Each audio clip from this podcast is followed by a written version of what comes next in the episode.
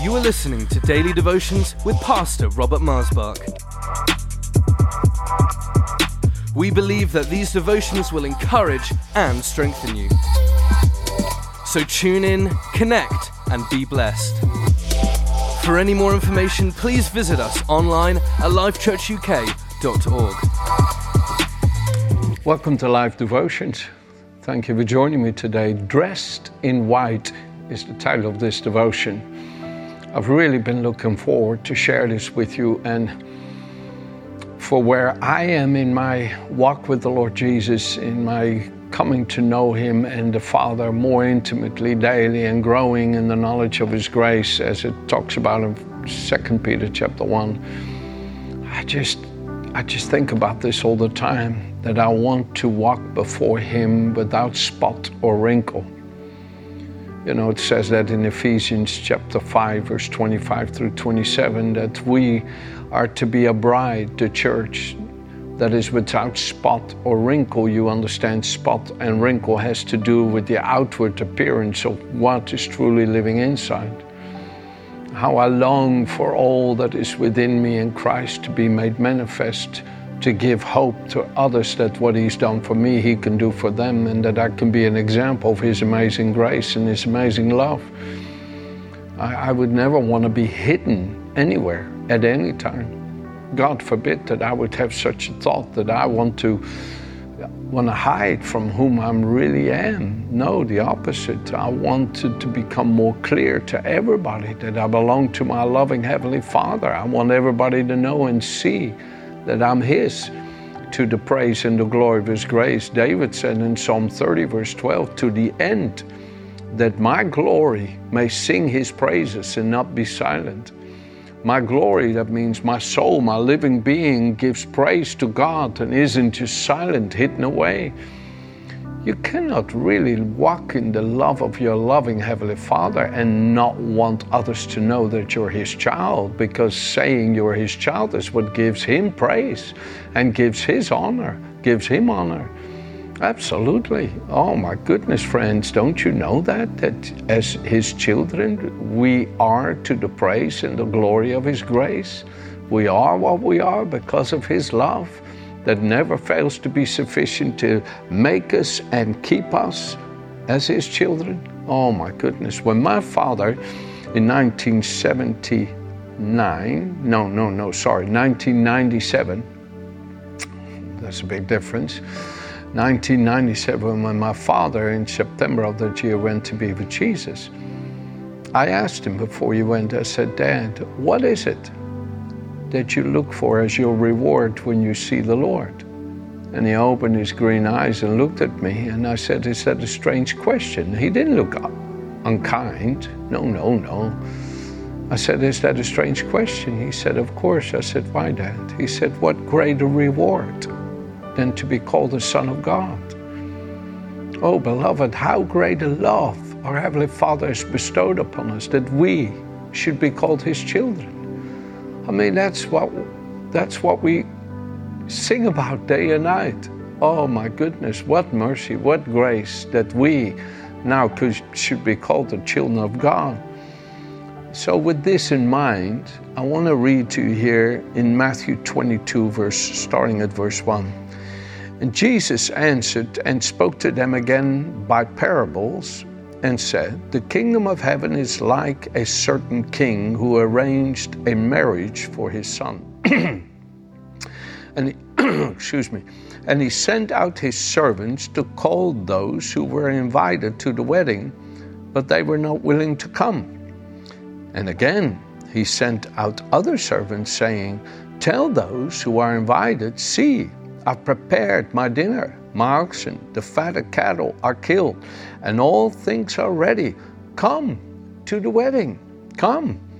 But they, uh, but they made light of it and went their ways, one to his own farm, another to his business. And the rest seized his servants, treated them spitefully, and killed them. But when the king heard about it, he was furious. Jesus is telling this parable. And he sent out his armies, destroying the murderers, and burned up their cities.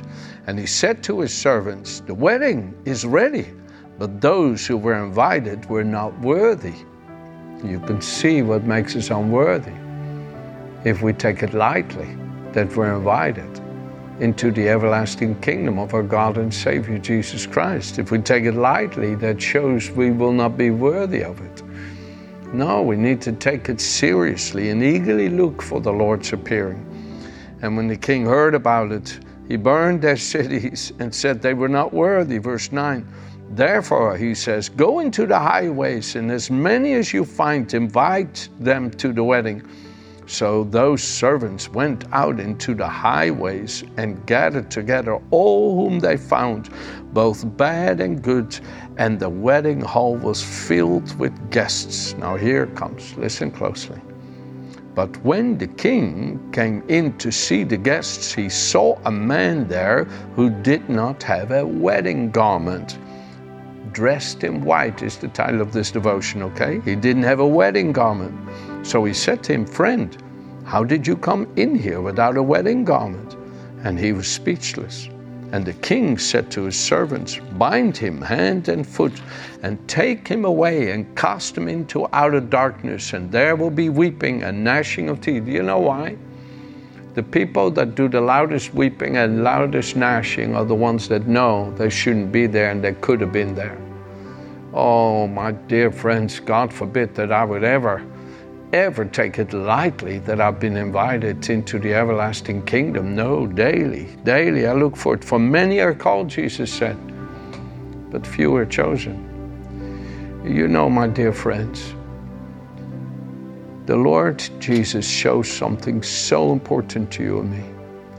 The man was there, but he was cast out. Why? He was not dressed in white. He was not ready. He had not prepared himself to be there. You see, we are prepared for this very thing down here. It says that in 2 Corinthians chapter 5, but he who prepared us for these things is God himself. We are prepared to be dressed with the heavenly garments of Christ's divine nature and Christ's divine character that is being formed in us today. What's being formed in us today will become manifested His appearing. I'll talk to you about that yesterday, and I'll talk to you about it again this week. Listen again. Christ being formed in us now will become made manifest in his appearing. That is the white garments. His life in us will be made fully manifest in us at his appearing. That is your white garment. So don't take it lightly that the Spirit is renewing your inward clear daily, 2 Corinthians 4.16. That the Spirit is transforming you into His likeness daily, 2 Corinthians 3.17 and 18. That you're being renewed in the inward man daily to live as He lives. Oh, dear friends, I pray, take it seriously that the Spirit is at work in you, conforming you into His likeness you say, okay, Pastor, give me some scriptures how I can pray to see this happening. I mentioned to you these two scriptures, 2 Corinthians 3 17 and 18, 2 Corinthians 4 16 through 18 or 20. And then look at this. This is Ephesians chapter 4, verse 17. This I say, therefore, and testify in the Lord that you should no longer walk as the rest of the Gentiles walk in the futility of their minds having their understanding darkened, being alienated from the life of God because of the ignorance that's in them, because of the blindness of their heart, who being past feeling have given themselves over to lewdness. Lewdness means that you openly live in a moral lifestyle that God has shown throughout Scripture is ungodly and unholy. That you do it openly, that you don't care if anybody sees it. When I was a young boy in the 60s, if anybody committed adultery, it was shocking to, to the community. People couldn't believe that anybody would do such an evil thing. Today, it seems that that consciousness has disappeared. And I'm only talking about adultery, not even other moral entertainments that people boast about, even. and relishing and feel offended with you if you do not relish with them in it. Romans chapter 1 talks about this. You read it in Romans chapter 1, how the Lord says that this will be so in our days. So we do not walk as the rest of the Gentiles walk in the futility of their minds, having their nature blinded to the holiness of God, giving themselves over to a morality that is ungodly in God's sight. He says, who past feeling have given themselves over to lewdness, to work all uncleanness and greediness. But you have not so learned Christ. If indeed you've heard him and have been taught by him, as the truth is in Jesus, that you put off concerning your former conduct the old man which grows corrupt according to deceitful lusts, and be renewed in the spirit of your mind, that you put on the new man which is created according to God in true righteousness and holiness. Put on means it becomes manifest what is living inside. And Colossians says the same thing, but I'll read that from the Amplified. Colossians chapter 3, verse 4. When Christ, who is our life, appears, then you also will appear with him in the splendor of his glory. Therefore, kill or deaden deprive of power the evil desires lurking, lurking in your members, those animal impulses, and all that is earthly in you that is employed in sin, sexual vice, impurity, sensual appetite, unholy desires, and all greed and covetousness, for that is idolatry. The deifying, deifying of self or other created things instead of God. It is on account of these very sins that the holy anger of God is ever coming upon the sons of disobedience, those who are obstinately opposed to the divine will, among whom you also once walked when you were living and addicted to such practices, but now put away rid yourself completely of all these things anger, rage, bad feeling towards others, curses, slander, foul-mouthed, foul, foul-mouthed abuse, shameful utterances from your lips. That should not even be named among us. Do not lie to one another, for you have stripped off the old unregenerated self with its evil practices and have clothed yourself with the new spiritual self, which is ever in the process of being renewed and remolded into a fuller and more perfect knowledge upon knowledge of the image and likeness of Him who created us in Christ. Oh, my dear friends, God is so longing for you to be made manifest in garments white as snow that that beautiful life that he keeps giving into you day and night 24/7 you're receiving in the life of the son of God. You live because of him. You feed upon him as it says in John 6:57 and that life that is now within you that we kind of see coming through the flesh oh how that glory kind of shines through just just enough for us to notice, wow, what is this about you? Oh, wow, aren't you beautiful in the Lord? That is incomparable to what will explode at His appearing and clothe you in these holy garments, white as snow. And you don't want to miss it. You don't want to be unprepared in that day, and that when He appears, you're not made manifest, you're hidden because there's not much living inside. Come on, dear friends, look at this here and the angels. And to the angel of the church of Sardis, this is Revelations 3. Write these things, says he who has the seven spirits of God and the seven stars. I know your works, that you have a name, that you're alive.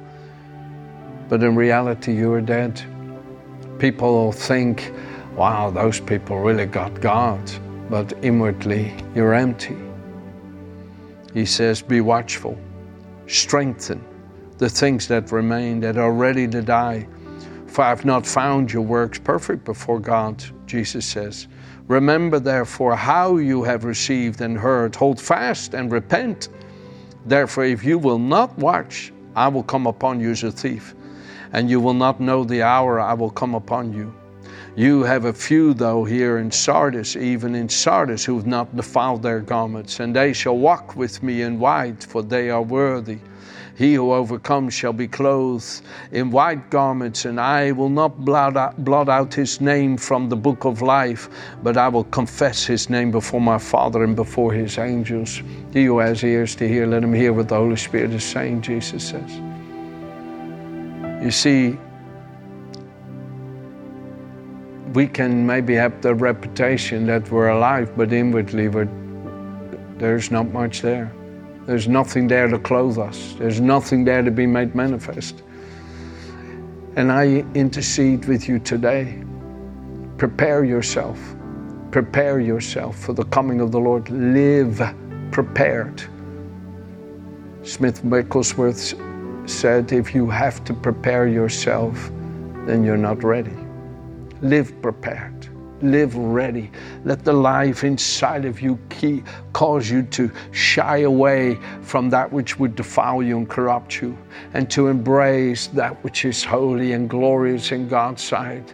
Oh, friends, let there be such a glory within you that the Lord Jesus can look at you and sees Himself in you, longing to be made manifest longing, that upward call, longing, that yearning and groaning of His life and you wanting to be made manifest. All yearning to break free from this body of death and to embrace the eternal body prepared for us through Jesus. And that you have that inward yearning of God inside of you that He longs for you to be made manifest as His sons and daughters, and that you will be made manifest in garments white as snow, and that Jesus will be honored to present you to the Father. He will be honored to present you to the Father. So let me close with you with this part in the scripture, in the Living Bible, that really took hold of my heart and searched me. You know, I don't know about you, but I want God to search me daily. I don't ever want to have anything in my heart, Psalm 19, the last few verses. I don't want anything in my heart that would cause me to stumble. I want to be kept by the Spirit of life of Christ in me from stumbling, so that He may present me without blame before the Father in His love. So I read this some years ago, and it just got in me. I just started praying it and praying it. So I want to read it to you, and I pray that it also takes your heart verse 2 of 1 Corinthians chapter 4, for verse 2. 1 Corinthians chapter 4 in the Living Bible. Now, the most important thing about a servant is that he does just what his master tells him to. But what about me? Have I been a good servant? Well, I don't worry over what you think about this or what anyone else thinks. I don't even trust my own judgment on this point. My conscience is clear, but even that isn't the final proof. It is the Lord Himself who examines me and decides. So be careful not to jump to conclusion before the Lord returns as to whether someone is a good servant or not. When the Lord comes, He will turn on the light so that everyone can see exactly what each of us is really like deep down in our hearts. Then everyone will know why we have been doing the Lord's work. At that time, God will give to each one whatever praise is coming to Him. Wow. When the Lord comes, He will make manifest what really motivated you and what you did for His name. That's why Jesus says here in Revelation chapter 3, He says, these things says he who has the seven spirits of God and the seven stars. I know your works that you have the name that you are alive, but you are dead he says, Be watchful and strengthen the things that remain that are ready to die, for I have not found your works perfect before God. I have not found your works perfect. What does that mean? What motivates you to do what you do isn't truly pure. It's adulterated by the love of the world. It's adulterated and you see, the Heavenly Father wants to purify our hearts. He wants to look deep within our hearts and He wants to say, let go of this.